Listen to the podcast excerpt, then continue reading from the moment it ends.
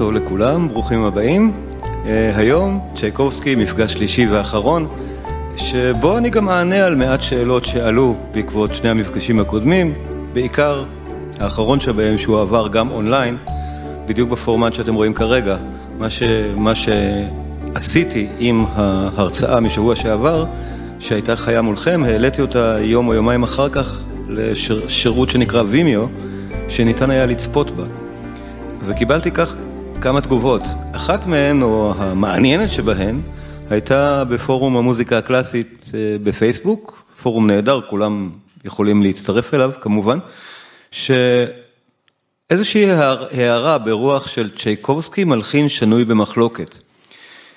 אני מבין מדוע ההערה הזאת נאמרה ואני מתאר לעצמי שכל מי שצופה בי כרגע מבין גם. קשה לבוא בטענות להערה מהסוג הזה, מלחין שנוי במחלוקת, זה נשמע רע, אבל אני מבין למה זה נאמר. אז בואו נחדד רגע את הנקודה הזאת של המלחין השנוי במחלוקת, כי אין לי באמת מילה אחרת להגיד את אותו הסנטימנט. ודאי שצ'ייקובסקי איננו שנוי במחלוקת, הוא אחד מענקי הקומפוזיציה אי פעם, אבל בואו נראה מדוע אפשר להגיד עליו משהו כזה. הדבר היותר מדויק יהיה כנראה לומר שצ'ייקובסקי הוא מלחין שיש לו פן מסוים מאוד קל או זול, ופן אחר שהוא מכובד יותר ולכן הוא אחד מגדולי המלחינים. או משהו מהסוג הזה, קשה קצת להגדיר, אבל הסנטימנט שמובע באמירה כזאת, הוא למשל בגלל הדברים האלה.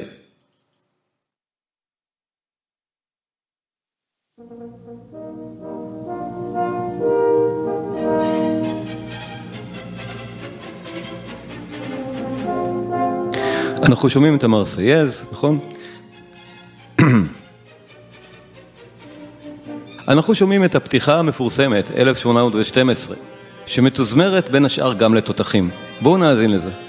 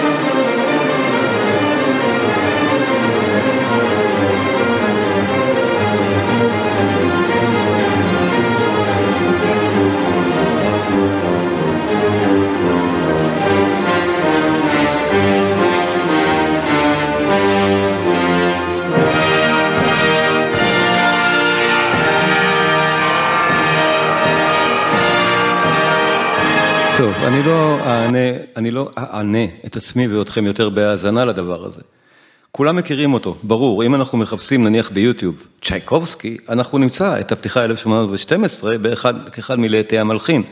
ברור, יש בעיה קשה עם מוזיקה כזאת להגיד שהיא ראויה להערכה מהסוג שלמשל ברמס מקבל. זה יהיה נכון להגיד שזה לא ברמה או מה שלא יהיה, נכון. לעומת זאת יש לנו את הדברים האלה. מתוך שירי ילדים, מחזור הבובה הקטן, לא שירי ילדים, סליחה, אה, אלבום הילדים לפסנתר. אני אראה את עטיפת האלבום, תראו אותה, אתם רואים אותה יופי. אז כן, פלטנר מנגן את זה כאן, וזה מקסים. זה נקרא הבובה החדשה.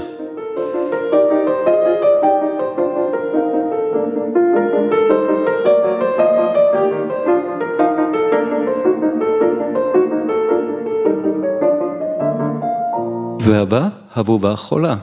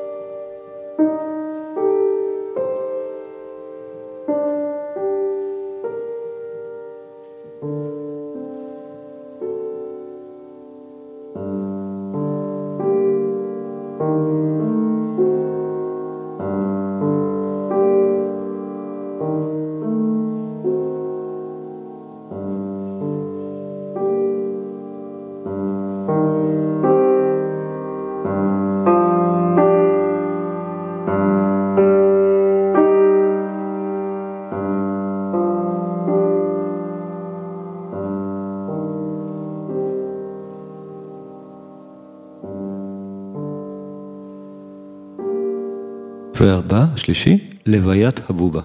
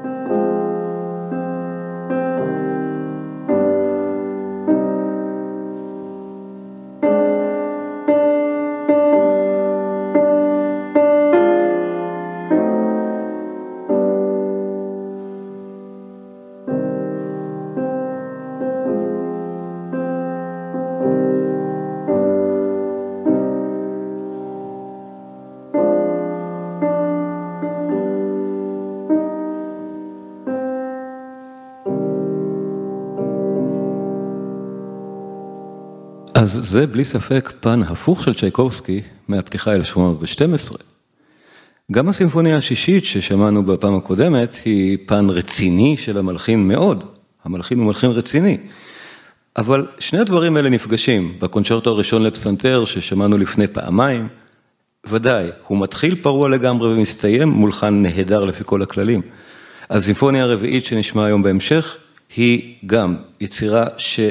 לא בטוח שהייתה צריכה לעבוד כשהיא בנויה כך, אבל היא עובדת נפלא כשהיא בנויה כך. אחת הסימפוניות הגדולות שיש ברפרטואר, הרביעית של צ'קובסקי גם, כמו השישית. נגיע לזה תכף. אבל לפני זה עוד צעד אחד באמצע, האם הוא מלחין טוב, רע, באמצע? בואו נשמע את אחד הקטעים הכי מפורסמים שיש. עכשיו, ברור, על ואלס הפרחים אני יכול לשמוע ביקורת עד כמה הוא שמלצי. זה אולי נכון. הוא רע? זה הרי אחד הרגעים המקסימים שיש ברפרטואר בכלל. בלי קשר לערכו האומנותי, לדעתי אגב יש לו ערך אומנותי עצום. אבל נגיד הבעיות הרציניות שיש לנו כאן, עם ואס הפרחים, זה השמלץ הקשה מאוד שלמשל מייצר הנבל עכשיו, בכמעט דקה של סלסולים לפני שהמוזיקה בכלל מתחילה. אז נכון, צ'ייקובסקי הוא כזה, הוא מרשה לעצמו את האינדלג'נס. זה. כל כך הרבה זמן, תפסיק לנגן על הנבל כבר. לא, זה ימשיך.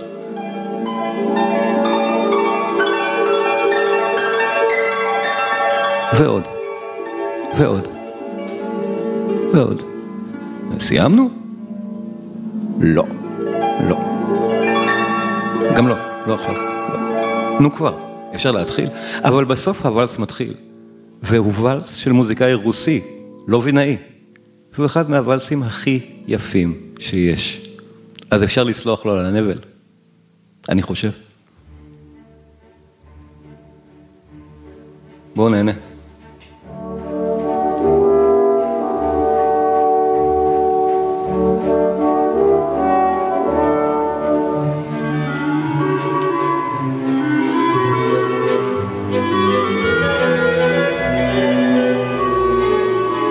אם אתם יכולים לענות לי בצ'אט, אם שומעים ורואים טוב, שאני אדע שהכל בסדר.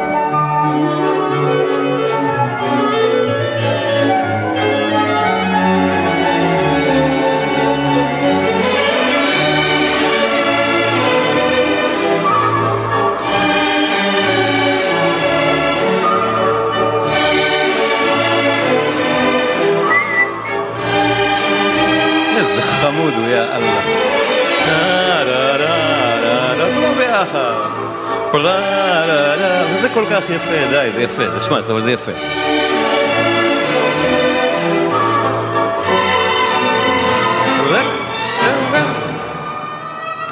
אוי, עוד נושא, נהדר.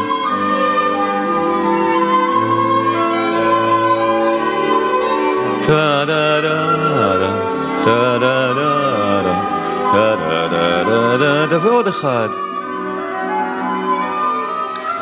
אתם מכירים את זה כל כך טוב, אתם יודעים שעוד נושא נורא יפה יצטרף, תכף. צ'ייקובסקי, יש לו המון רעיונות מלודיים, המון, תמיד. עכשיו זה בא.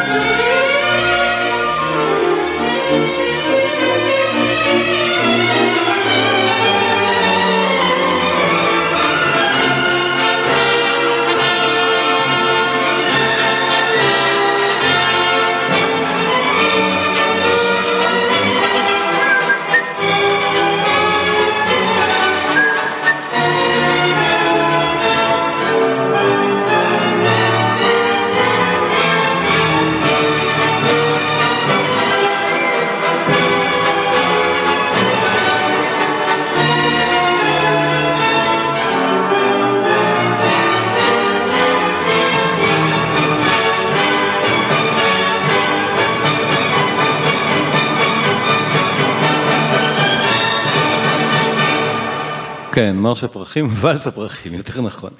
אבל הנקודה, אפילו השמלץ הזה הוא בעצם נהדר, אני חושב, לא? ובלי ספק, אחד המלחינים הגדולים בהיסטוריה הוא צ'ייקובסקי, אבל הוא הכי גדול בהיסטוריה לבלט.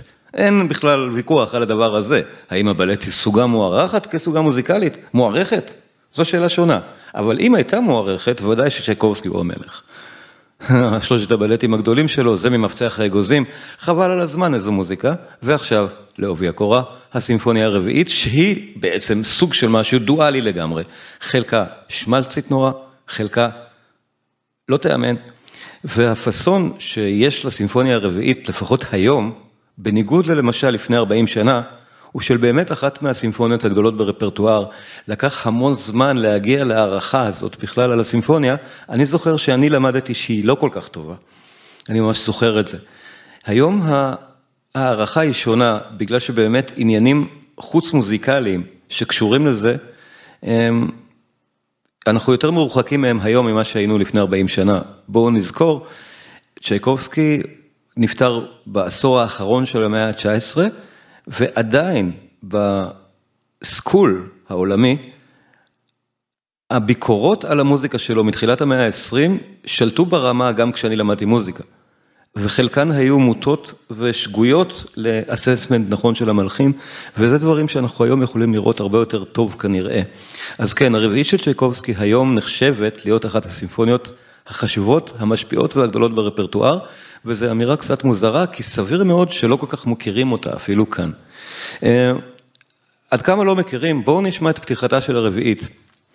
הפרק הראשון שלה, ואני בכוונה אעשה עכשיו משהו שגם תראו איך אני עושה אותו מולכם, אני משמיע את זה מהאמצע. אני סימנתי כמה חלקים בפרק, אני בפעם הקודמת הראיתי מה זה אומר שמסמנים חלקים בתוך פרק, אז תכף אתם תראו בעצמכם מה אני עושה כאן גם.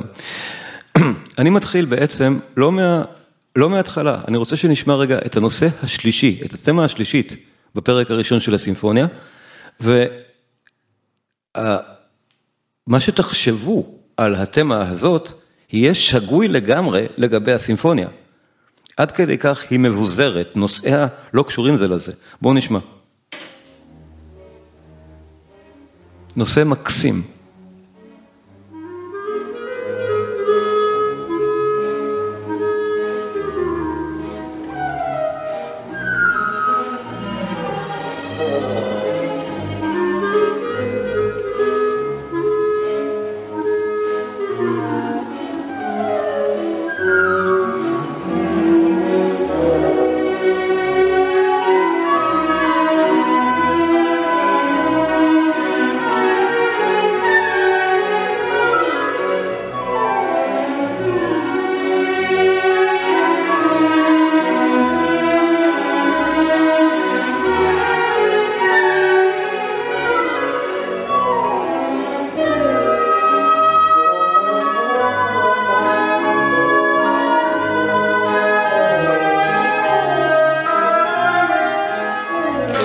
נושא נורא יפה, מזכיר באמת את הבלטים. אבל זה נורא מטעה באמת, כי הסימפוניה היא בכלל לא כזאת. ובשביל זה אני רוצה להשמיע כמה דברים, לפני ואחרי הסימפוניה הזאת של צ'ייקובסקי. כי לפניה, ודאי, צ'ייקובסקי גם אמר, ואני אכנס לזה אחר כך, כאנקדוטה, אחרי שנשמע את הפרק, הוא אמר בפירוש שהפתיחה של הפרק הראשון של הסימפוניה, זה מוטיב הגורל שלו. כשהוא מתייחס בפירוש למוטיב הגורל הזה.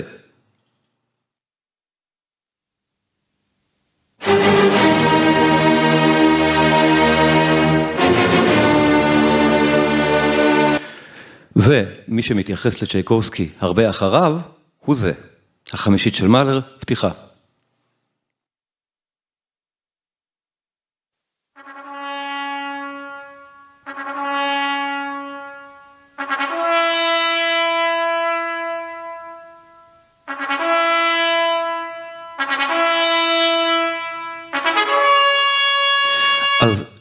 חושב משני הכיוונים, החמישית של בטהובן ושל מאלר, הן מפורסמות מאוד גם כאן.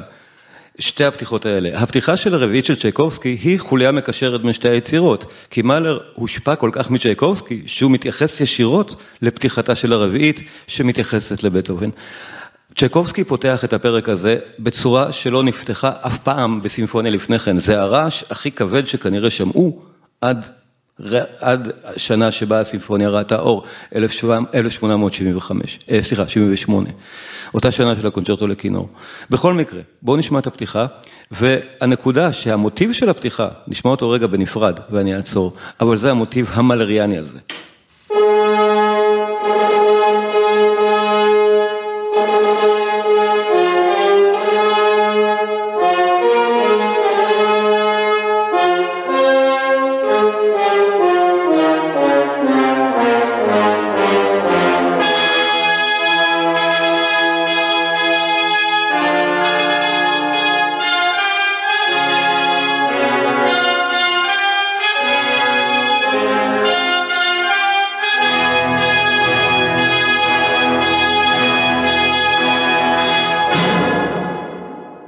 תגידו לי, זו פתיחה של צ'ייקובסקי?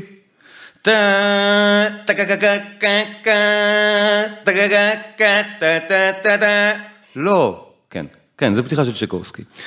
הבעיה, כמו של צ'קובסקי, אנחנו יודעים שהייתה בעיה רצינית עם מבנה של יצירות.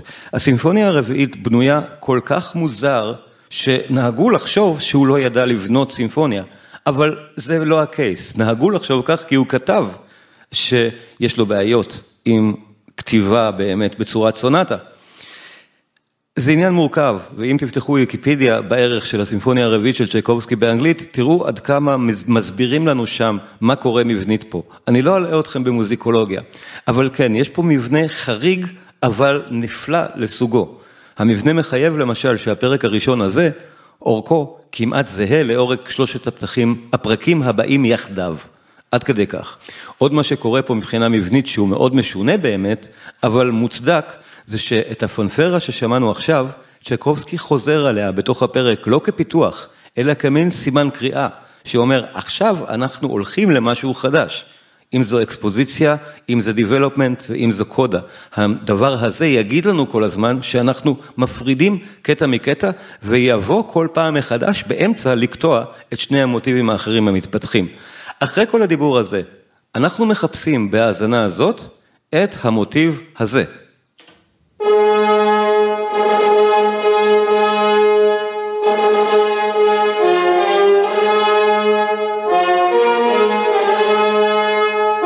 שחוזר כמה וכמה פעמים, בלי היגיון של סונטה, אלא כמו סימן קריאה שמסמן משהו, מסמן התרחשויות בתוך הפרק.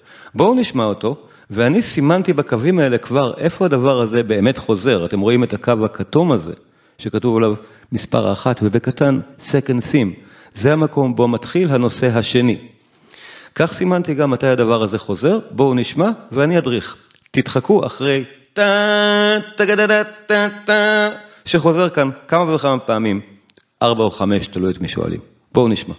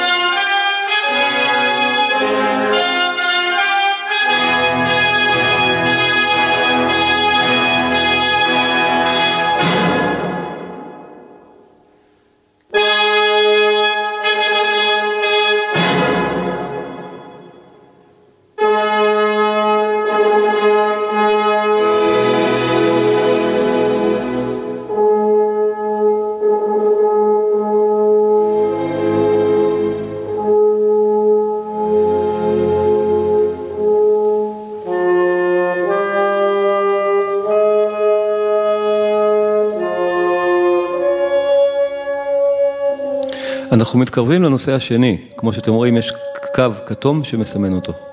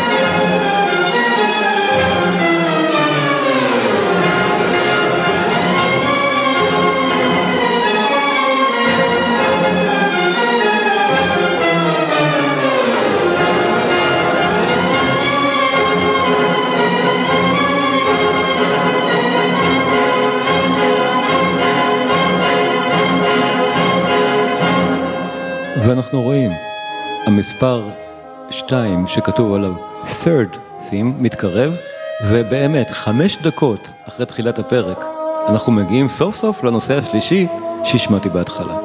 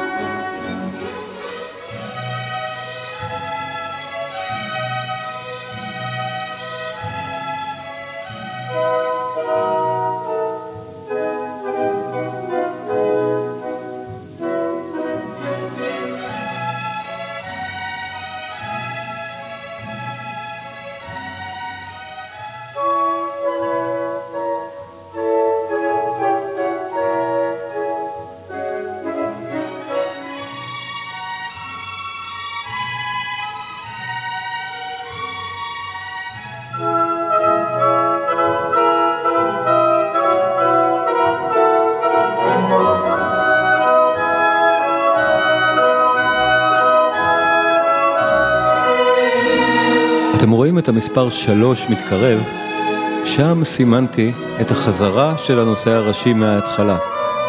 הוא חוזר כמה פעמים כמו תמרור, איפה שהמספר 3, זו החזרה הראשונה שלו.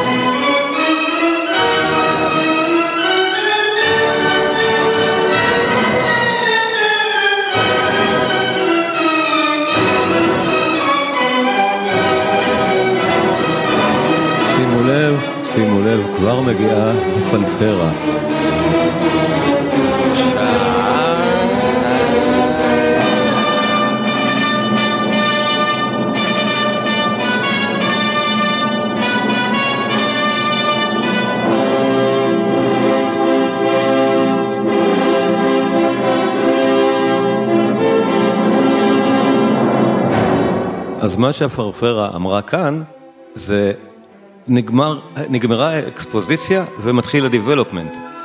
צ'קובסקי לא מרגיש מיומן מספיק להגיד את זה אחרת, כנראה לכן הוא משתמש בטכניקה הזאת, שהיא מהפכנית כשלעצמה, ומאוד השפיעה אחר כך.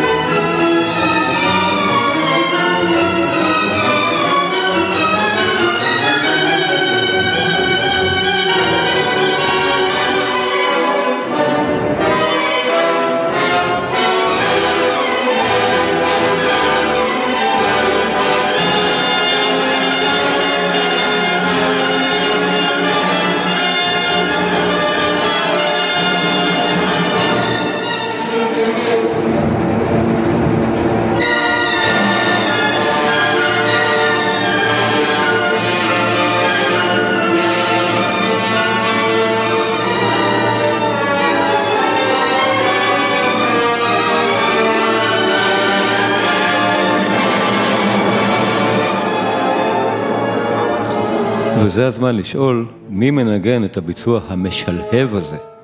וכן, זו הקלטה רוסית של מרווינסקי מ-1961 עם הפילהרמונית של לנינגרד, וזו נחשבת היום לאחת ההקלטות המופת הגדולות אי פעם, למרות שיש לנו בעיה קשה עם ההקלטות הרוסיות מבחינת סאונד. הסאונד שופר. ההקלטה של מרווינסקי פה היא לא תיאמן.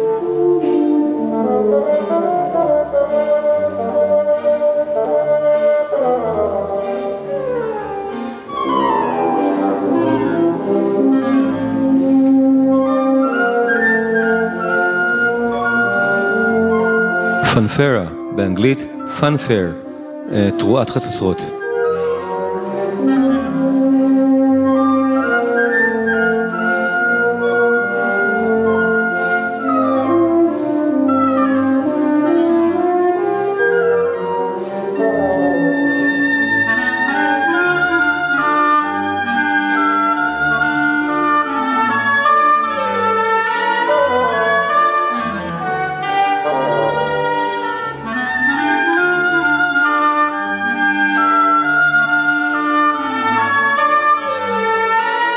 כן, הנושא הראשון מופיע רק בתרועה הראשונית שלו, הוא לא מפותח בשום מקום כאן, הוא פשוט תמרור.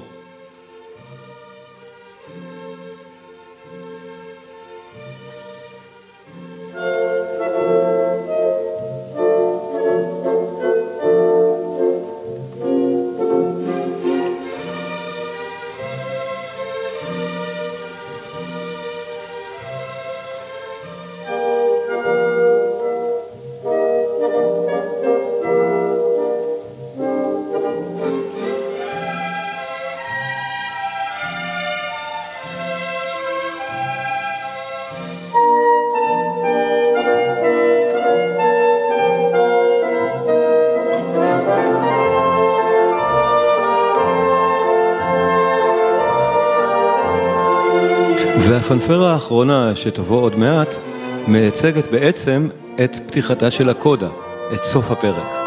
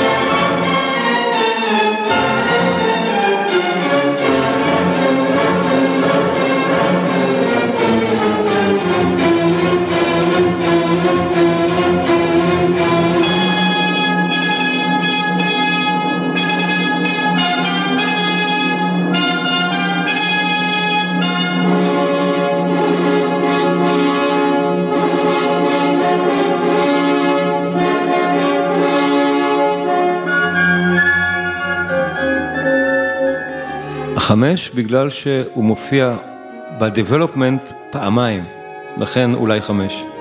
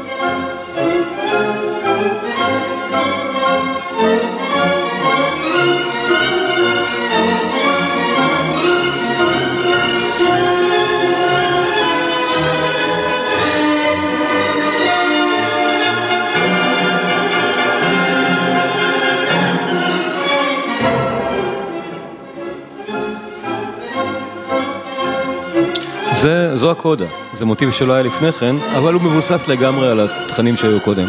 שייקובסקי יודע לעשות את העבודה.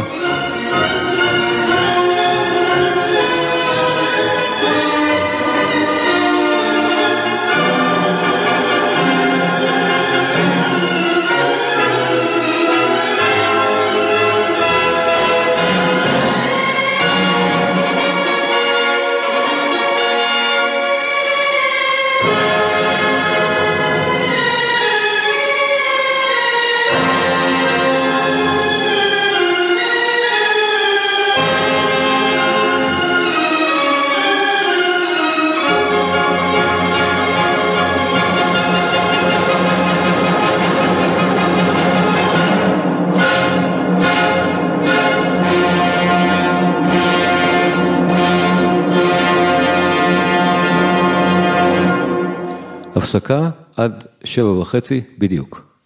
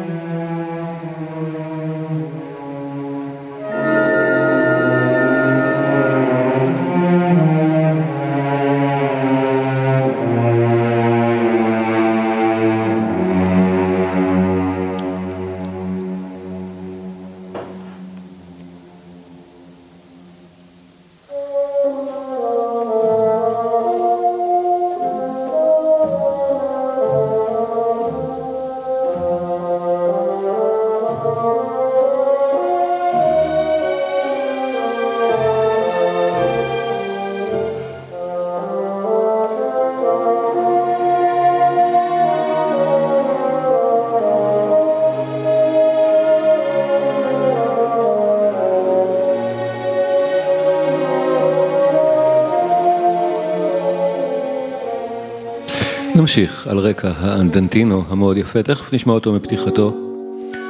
זה הפרק השני של הסימפוניה. אמרתי בהתחלה, שלושת הפרקים הבאים שלה ארוכים כמעט כמו הפרק הראשון, שלושתם ביחד.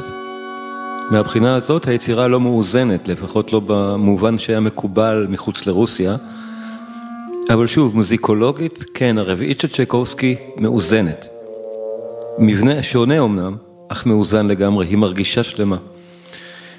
בואו נשמע את, הקנזונ... את הקנזונטה, או בעצם את האנדנטינו בסגנון קנזונטה מההתחלה, זה פרק מקסים של צ'ייקובסקי, ואני אדבר עליו כמה הודעות שירות, כי זמננו קצוב עד החדשות בשמונה.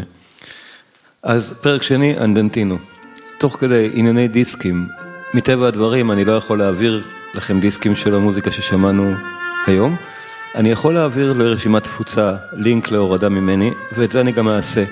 אז נעשה, אני אשלח לכולכם פשוט לינק להורדה של המוזיקה ששמענו היום, ובמפגש הקודם שהוא עבר כך שהוא עבר אינטרנטית, ולהוריד את זה מהלינק זו לא בעיה קשה במיוחד, למרות שבאמת לא בכל המכוניות אפשר לשמוע את זה בלי דיסק. מצד שני, לאן נוסעים עכשיו בקורונה? אז אפשר לשמוע בבית. בכל מקרה, זו הדרך היחידה בה אני יכול להעביר מוזיקה, וכך גם אעשה. בקשה נוספת, שוב, מי שלא שמע קודם, אמרתי את זה בהתחלה, אם אפשר לעשות follow לצ'אנל, זה עוזר. אה, כך גם תוכלו להתעדכן על מועדי שידור של דברים אחרים שלאו דווקא של הקבוצה הזאת. אני, אני משדר די הרבה בתקופת הקורונה עכשיו, זו הזדמנות באמת לעשות את הדברים האלה. ובואו נמשיך להתענג על הפרק היפהפה הזה.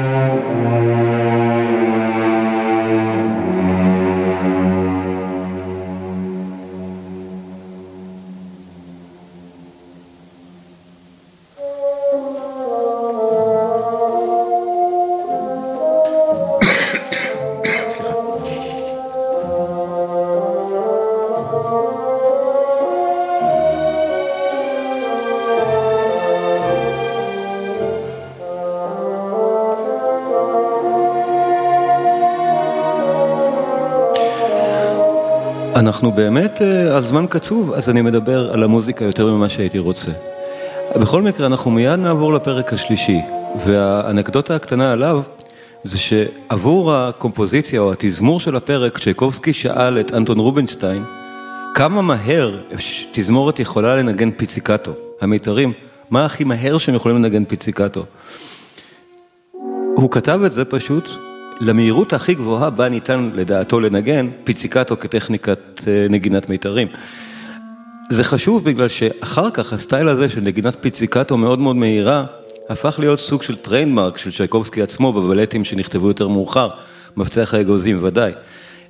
אבל כאן זה נולד, וכאן הסגנון הזה בעצם התחיל בסימפוניה הרביעית, הפיציקטו המיתרים הנורא נורא מהיר, והתחושה המעט ילדותית שזה יוצר, נשמע את הפרק.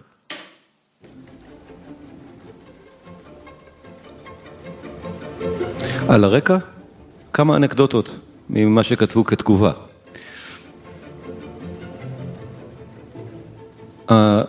מה שאני אומר על צ'ייקובסקי שהיה הומוסקסואל מסתבר מעצבן או בא רע להרבה אנשים. אני לא יודע למה האמת דווקא זה, אבל הנה, דפדפו איתי.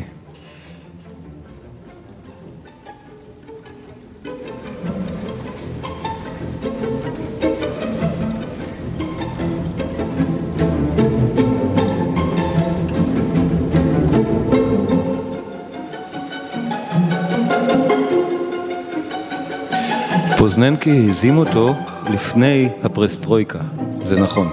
אחריה הוא כבר לא הזים.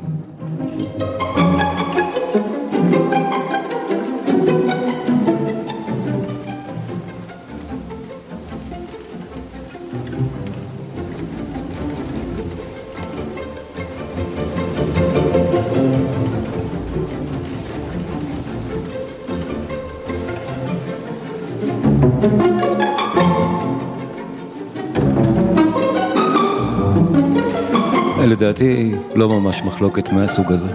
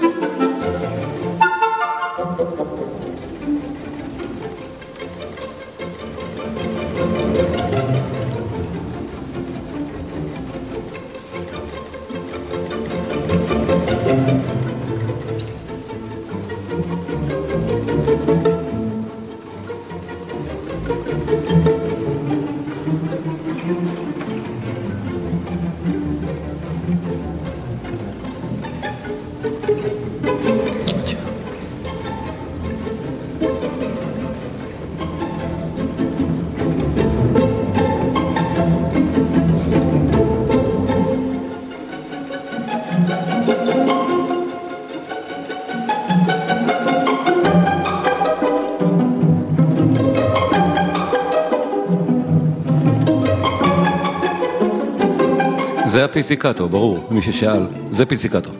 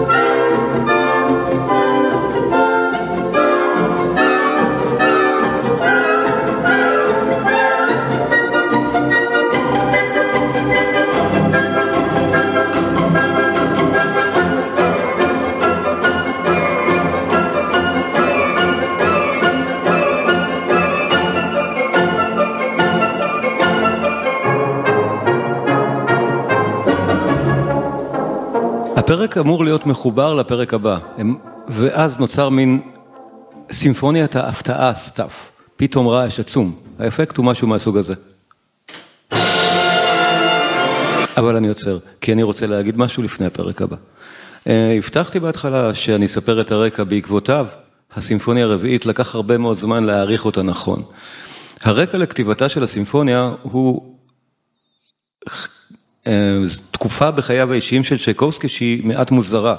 הוא הספיק להתחתן ולהתגרש תוך כדי, בתוך שלושה שבועות, אבל מערכת היחסים החשובה בחייו נוצרה גם בזמן כתיבת הסימפוניה, או ממש לפני שהוא פתח בכתיבה שלה.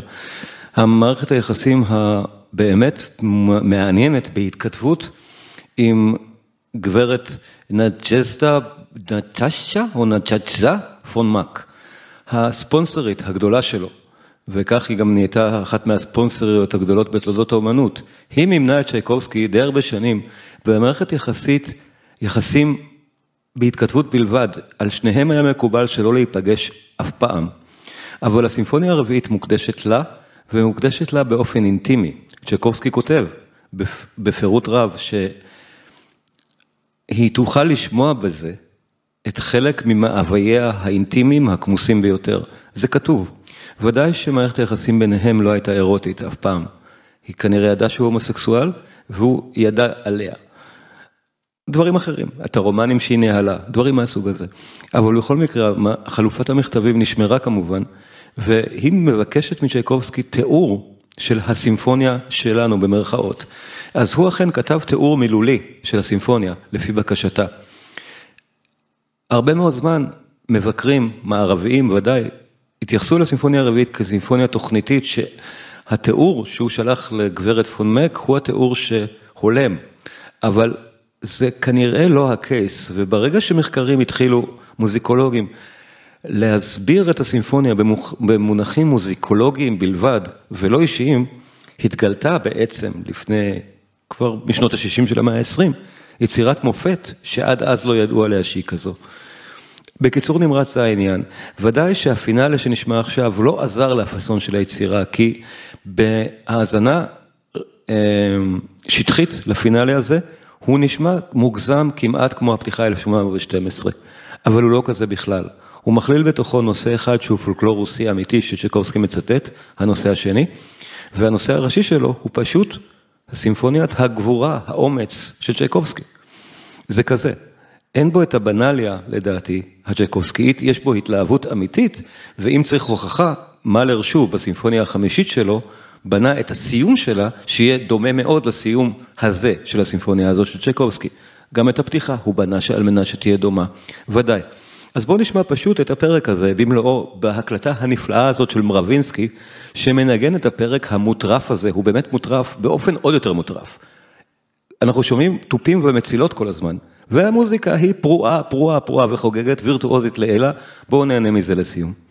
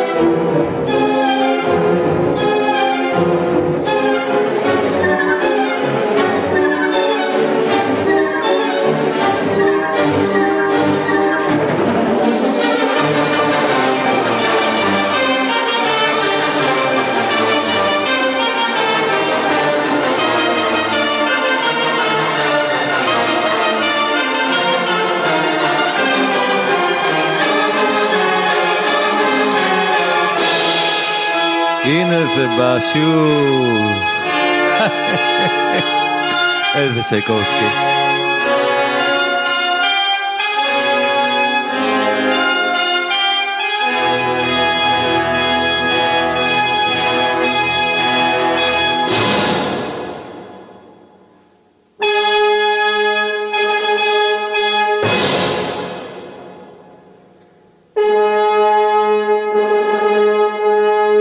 ומי שלא מכיר את היצירה, תודו שזה היה ממש מפתיע. נכון? בכוונה לא עשיתי ספוילר.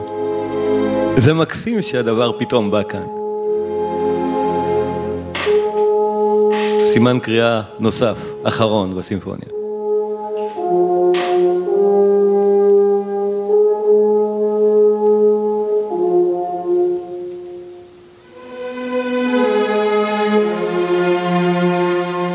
תודה חברים, אני גם נורא נהנה מהדברים האלה, באמת, תענוג.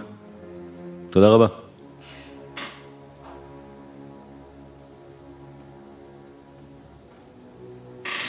אז גם, אם יש כאן כאלה שלא נמנים על הקבוצה ולא נמצאים ברשימת הדיבור, אני אשלח גם דיסקים לכם, תמצאו איך ליצור איתי קשר. אה, לא דיסקים, הכוונה, לינק להורדה.